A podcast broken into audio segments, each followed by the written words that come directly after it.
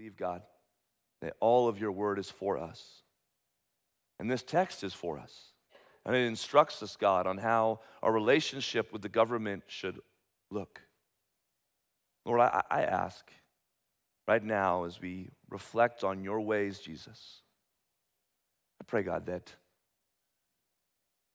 your spirit would come alongside, that you would illuminate these words, and that, that right now, God, you would help us, God, that we would distract from the challenges of this world, from the distractions of this world, and that we would truly have hearts that are open to what you would have for us. Come, Lord Jesus, come. We are here. We pray this together in the name of the Father, Son, and Holy Spirit. Amen. So, the text that we're looking at is, is in Romans chapter 13. Paul's writing to the early church. They've just heard this wonderful gospel, right? In Romans chapter 1 through 11, Paul is, is expounding the gospel and he's calling us to this new way of life. In particular, I'm reminded of this one moment where he says, You were once in the old Adam. But there's a new Adam who has come, and his name is Jesus, and in him you are a new people. You are a new nation. And you are called to a different way of living, a different way of living that we looked at last week, a way of living that is, that is upside down, that is loving our enemies, that is, that is outdoing one another in showing honor to each other. Uh, a new nation that belongs to each other that we call the church, the body of Christ, with Christ as the head of the church.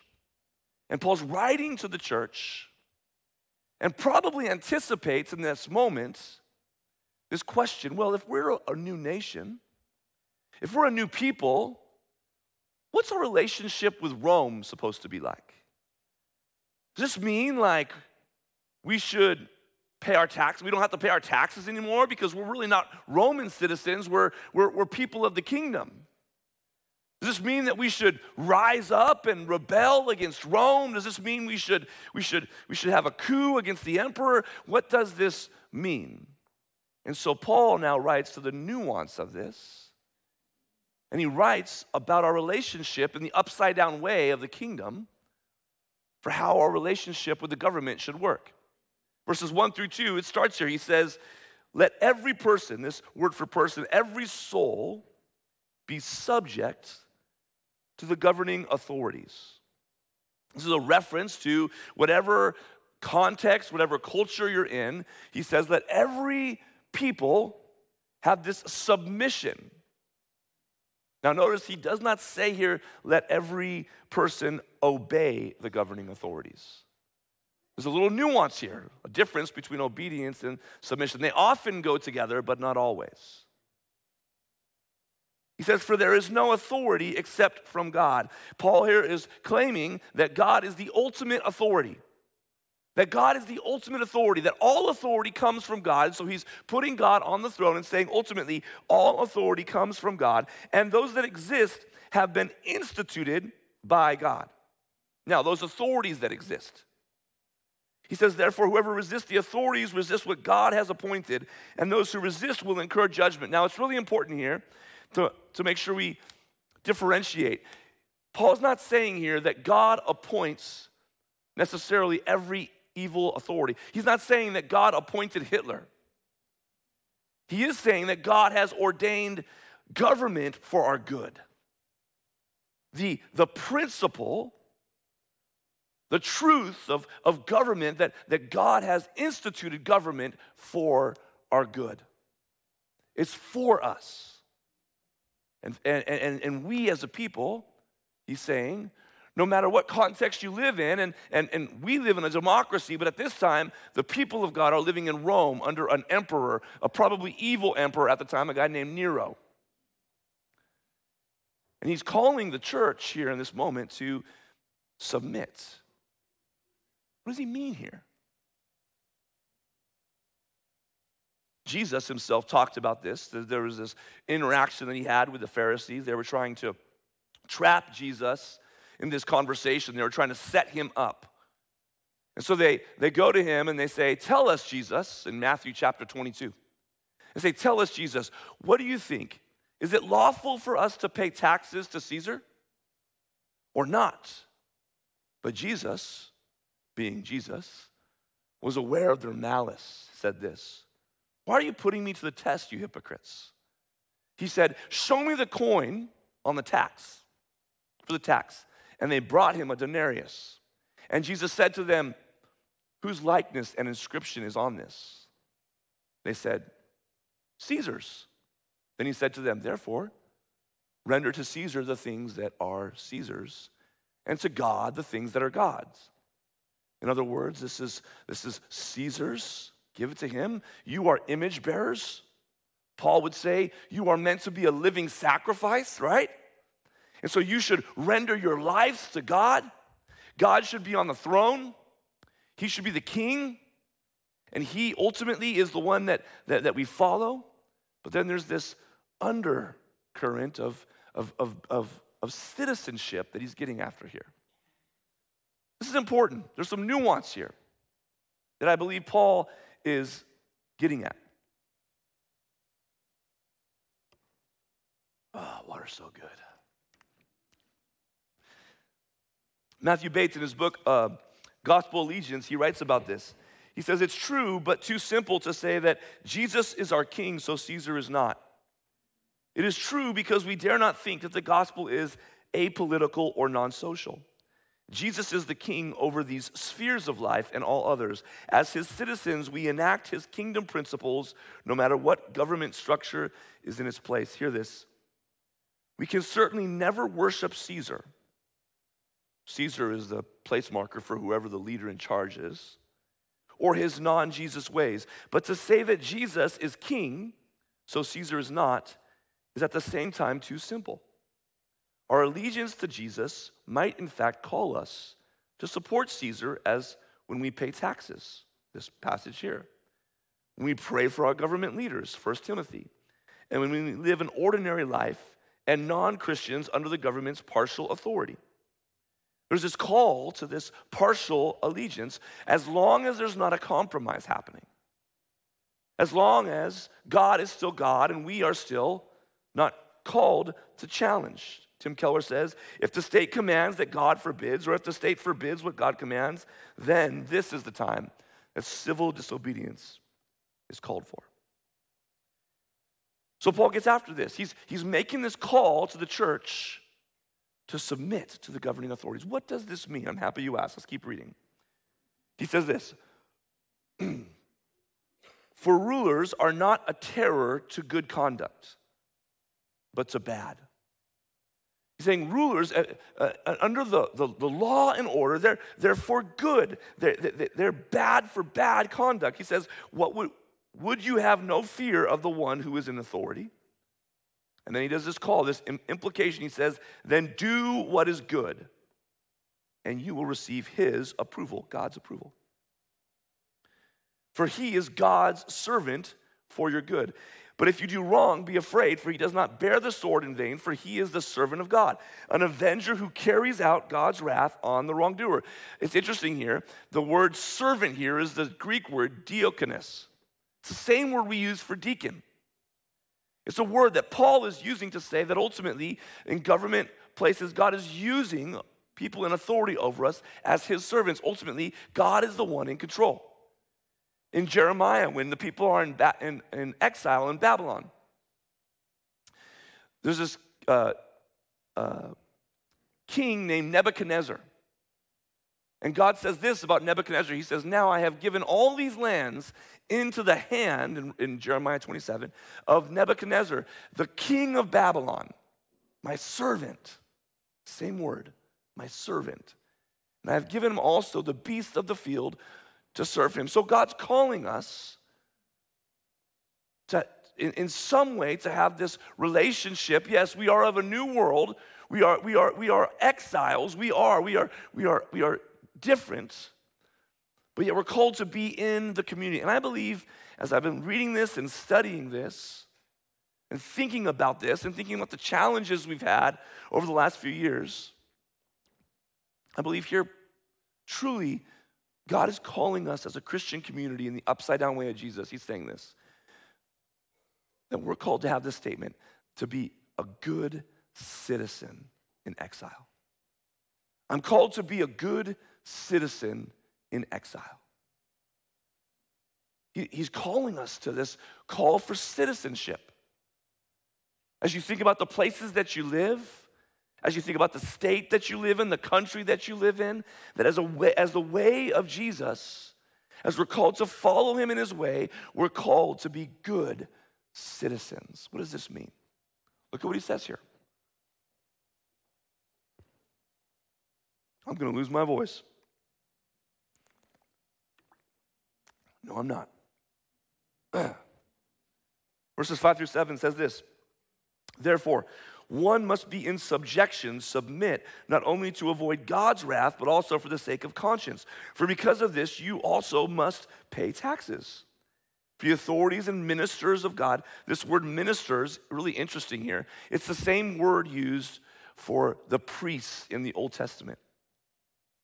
Because attending to this very thing, they pay to all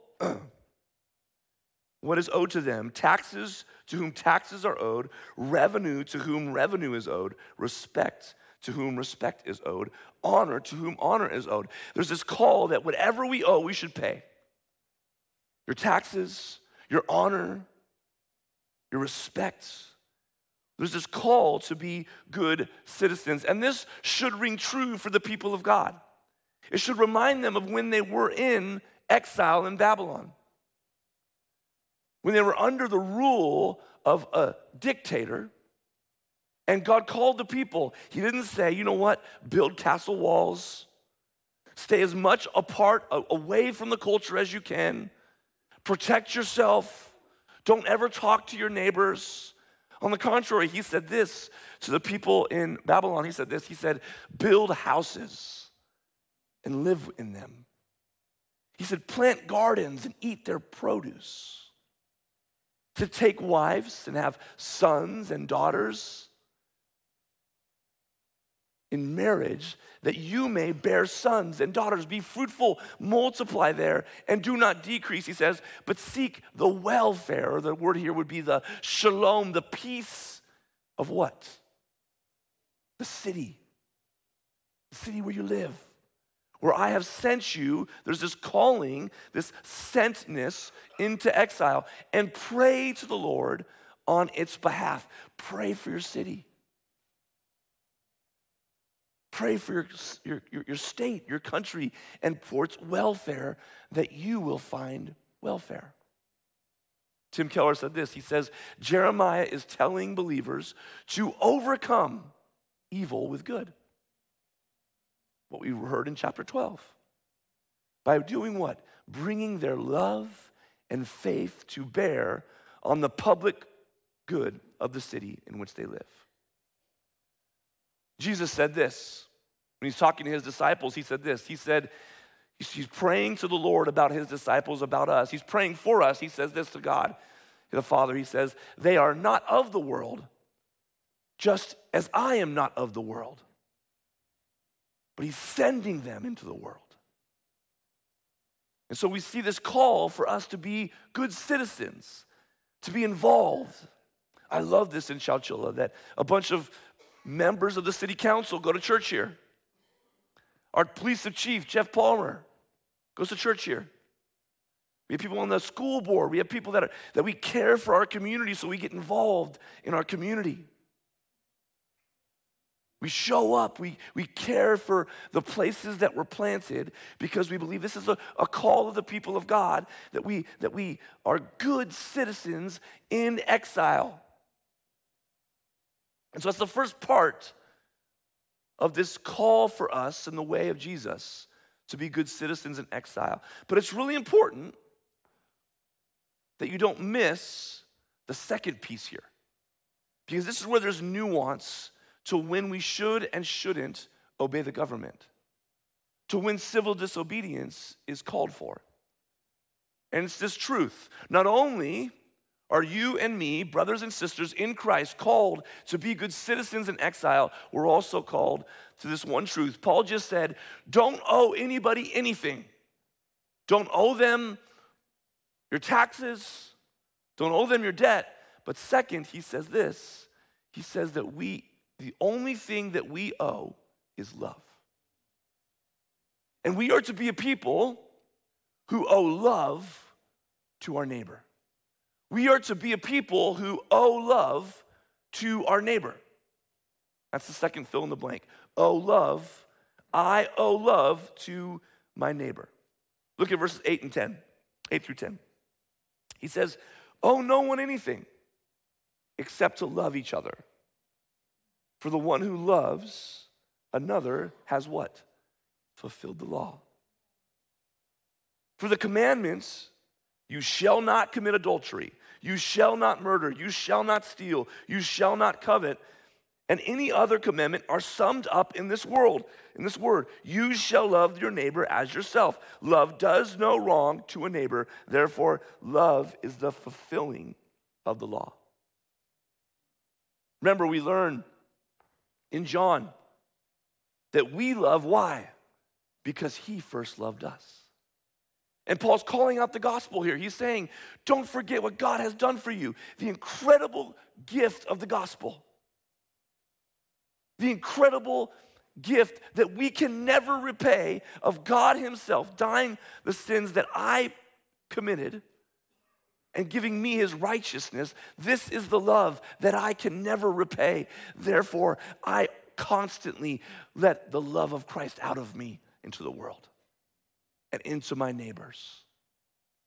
Jesus said the same thing actually in Matthew 22. He had just had this conversation with the Pharisees about paying to, uh, taxes, and they're trying to stump him again. And says, when the Pharisees heard that he had silenced the Sadducees, they gathered together. And they're like, well, he got them quiet. And one of them, a lawyer, asked him a question to test him. He said, Teacher, what is the greatest commandment of the law? And Jesus said to him, Love the Lord your God with all your heart and with all your soul and with all your mind. This is the greatest and first commandment. And the second is like it. What? Love your neighbor as yourself. On these two commandments, love God, horizontal, love neighbor. I'm sorry, love God, vertical, love neighbor, horizontal. As First John says, we love because he first loved us. And so the question is ultimately, we, we have the one thing we do owe is what? Say, we owe love. We owe love. We are a people. This is, what does it say in Corinthians 13? If I do not have love, I am nothing. And the love that we owe is the love of Christ for us.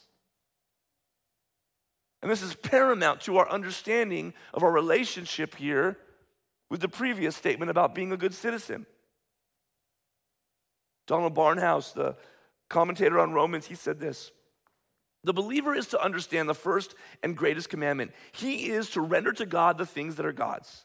That is, he is to love the Lord his God with all his heart, soul, mind, and strength.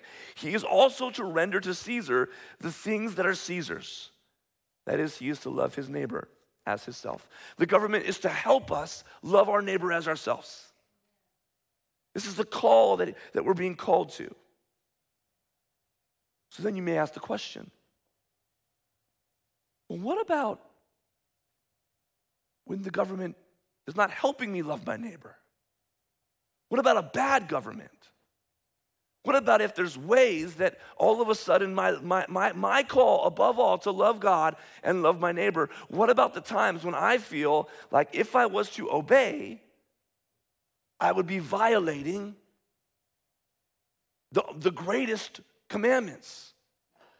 This is when the question of civil disobedience should arise. And we see, we see this throughout the entire story of Scripture. You go back to the book of Exodus when the Pharaoh, he, he demands that the midwives, do you remember this story? He demands that the midwives kill all the babies. And we learn in Exodus 1.17, it says, but the midwives, what did they do? They feared God. And they did not do as the king, um, as the king of Egypt commanded them, and they let the little children live. Because they recognized that they were being asked to violate the sanctity of life, and they could not do that. So they had this civil disobedience. Or you go to the book of Daniel.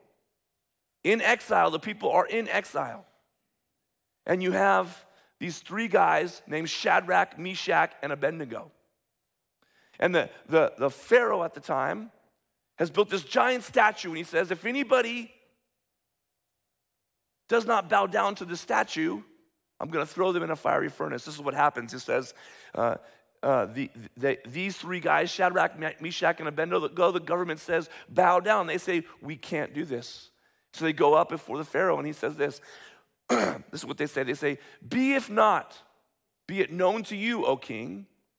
Daniel 3, 8, uh, I'm sorry, go back, sorry. Back to verse 17, please. If this be so, our God, whom we serve, is able to deliver us from the burning fiery furnace, and he will deliver us out of your hand, O king. But if not, even if he doesn't, be it known to you, O king, that we will not serve your gods or worship their golden image that you have set up. There's this pattern of the people of God. If there's a violation of our call to love God and love neighbor, our response should be different. Later on, the Pharaoh demands that you can't, you can't pray. And Daniel, if you remember the story, says this when Daniel knew that the document had been signed, he went to his house where he had windows in his upper chamber open towards Jerusalem, and he got down on his knees three times a day, and he prayed and he gave thanks before his God as he had done previously. Or in the New Testament, the apostles are, are said, don't share the good news of Jesus. Don't talk about the Messiah. The government says you can't talk about that. But Peter and John answered the people attacking them. They said this whether it is right in the sight of God to listen to you rather than to God, you must judge. They said, but we must obey, uh, uh, obey God and not man. They said, we fear God and not man. And so there's this call. Yes, we are called to be good citizens in the kingdom of God, but never to compromise our call to love God and love neighbors. Back in 2020, our elders would sit down and we would look at the text. And for a while, we did this online church thing and we, we kept thinking, okay, this is, the, this is the best way. We're being submissive. But then we started to realize that, there, that our call to love God and love neighbors was seriously challenged by, by the, the loneliness and the isolation that was happening in our community. And we, we discovered we need to worship together. This is paramount to our faith. And so we came to this very hard decision back then that even though we were told not to worship in this space, we came to a place where we had to. Not because we wanted to stick it to the man, we, we, we wanted to be as gentle and as doves. But we, we felt this call to worship together. And this, this is this challenge for us in the, in the age that we live in. This balance between saying, Beloved, the way of Jesus is to be a good citizen. But don't compromise the things that He's called you to do. Now, the challenge is that sometimes we put things in the wrong box. And we say, oh, this is really compromising, and it's not. Oh, the taxes are too high. Oh, this is this really causing me to not be able to love God and love neighbor? There's still this call to be a good citizen and to submit. And so we got to live in this way. We got to live in this call as people of God to be the best citizens, to be involved in, in the government for the good, to seek the welfare. This is a call for us. But what I love here is that Paul doesn't stop here. Because there's also this, this, this sending that he has. This is my favorite part. Not only am I called to be a good citizen in exile, not only am I called to owe love to my neighbor, finally, I get to destroy darkness through the light of Christ. I destroy darkness through the light of Christ. Look at what Paul does here. He says, Besides this, you know the time. He says, The hour has come for you to wake up from sleep. For salvation is nearer to us now than when we first believed. The night is far gone, the day is at hand. So then let us cast off the works of darkness and put on the armor of light. Let us walk properly as in the daytime, not in orgies and drunkenness, not in sexual immorality and sensuality, not in quarreling and jealousy, but put on the Lord Jesus Christ and make no provision for the flesh to gratify its desires. He says, Don't conform to the pattern of this world. Put on Christ. Notice there's two put ons put on the armor of light, put on the Lord Jesus Christ. So, what's the armor of light? Jesus. The armor of light is Christ Himself. By His Spirit, we are called to be people of the Spirit. And we are called to walk into dark places and to dispel the darkness through the light of Christ, the goodness of who Jesus is. This is our call. We are a sent people. We have the very Spirit of God in us. It's beautiful. But once again, as you think about the way, it's this call to the way of Jesus. Don't forget the previous verses where we're called to, to overcome evil with what? Good. We're called to have this spirit of submissiveness, of gentleness. We're called also to always acknowledge that God is King and the Father. The Father is one. In John 19, when Jesus is before Pilate and he's questioning the authority of Jesus, and Pilate kind of says, Do you know who I am? Jesus says this to Pilate. He says, You would have no authority over me at all unless it had been given to you from above. And yet, Jesus, in his wisdom, submitted for the love that he has for us submitted to the cross. So there's this call to dispel darkness through the light of Christ. Remember that word where it said that the government, the authorities are ministers of God? This word is also used in another time that I find fascinating in, in Hebrews chapter 8. Look at, what, look at what this says. It says, Now the point in what we are saying is this we have such a high priest this is Christ, one who is seated at the right hand of the throne of the majesty in heaven, a same word, a minister in the holy places in the true tent that the Lord set up, not man. We have Christ reigning in our hearts. We believe this to be true, that Jesus is leading us by his Spirit, and we are called to be people who dispel darkness through his light. I love this last Halloween we had the Fall Fest. And we were having a conversation in staff the other day, and Pastor Justin, he said something great. Some folks have said, Why do you do that? That's an evil, dark day. Why don't you just not have anything to do with that? And I love what Pastor Justin said. He said, Yes, but we are called to bring light into that dark day. And that's what we do. We don't do all the dark, evil stuff. We, we celebrate family, we celebrate the good news of the gospel, and we create safe spaces for people. This is what the people of God have been doing since Jesus did it for us. We're called to be people that recognize dark places and we don't run from them, we bring the light of Christ into them. And we believe that He is the one who expels the darkness. A great parallel text to this text as we think about this conversation is 1 Peter chapter 2. It's a little long, but it's really good. And look at this connection here.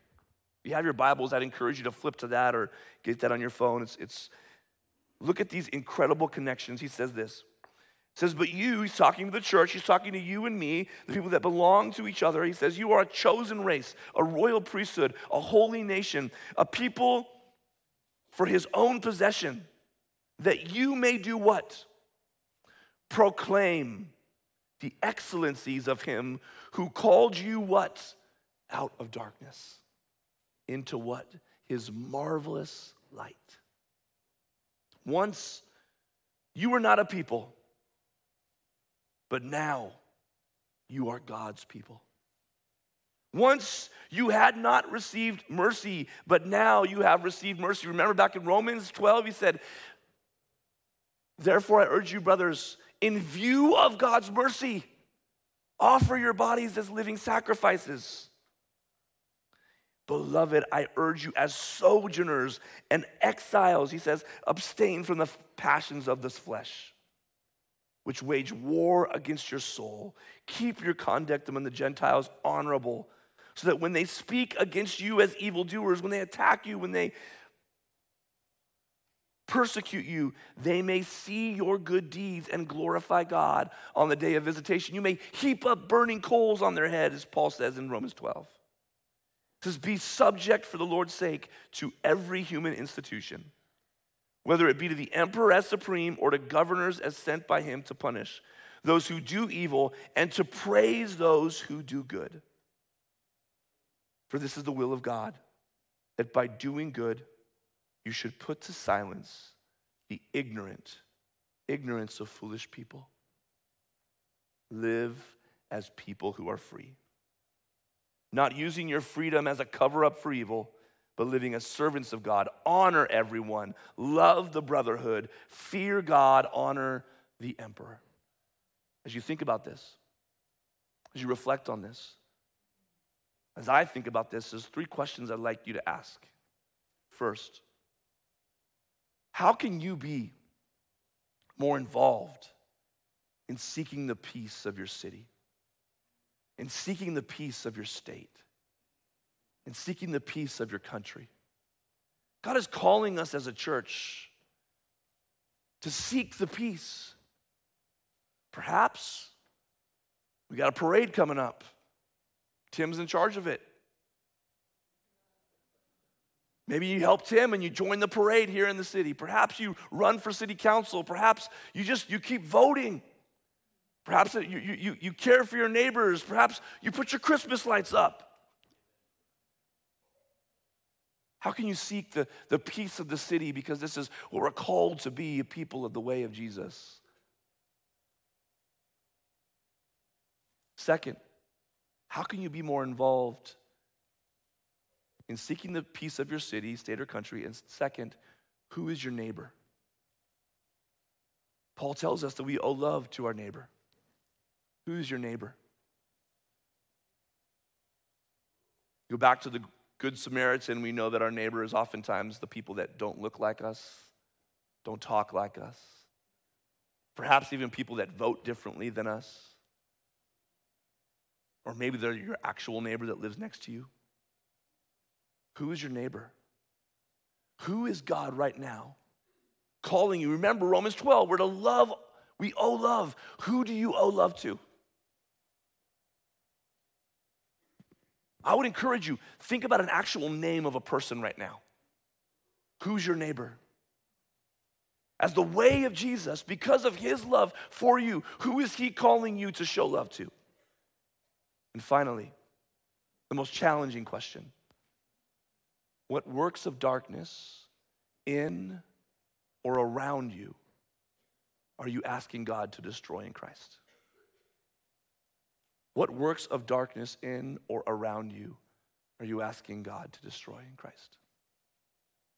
Remember, Paul says, I don't understand what I do, for what I hate, I do, and what I want to do, I do not do. We have this struggle with our flesh. And as people of God, we are called to this radical honesty about it.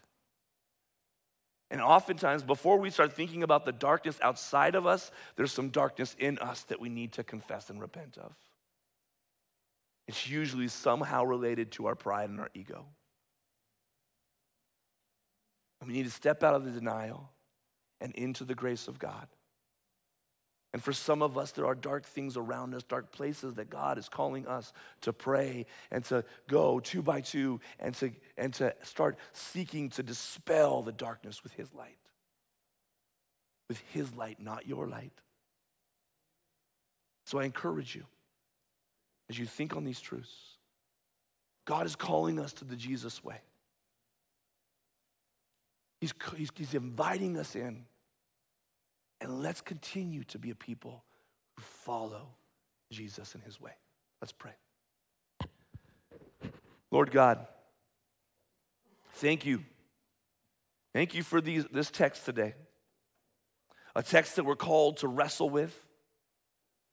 A text that you give us that tells us how we are to live, how we are to follow.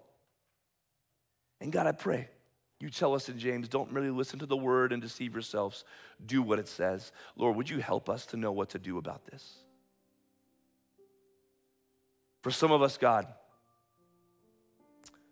there is some very real darkness in our own lives. And Lord, we just need to be, rem- be reminded that you've called us out of darkness and into your marvelous light. And God, if you need to shine light on some dark things, I pray that you would do that today.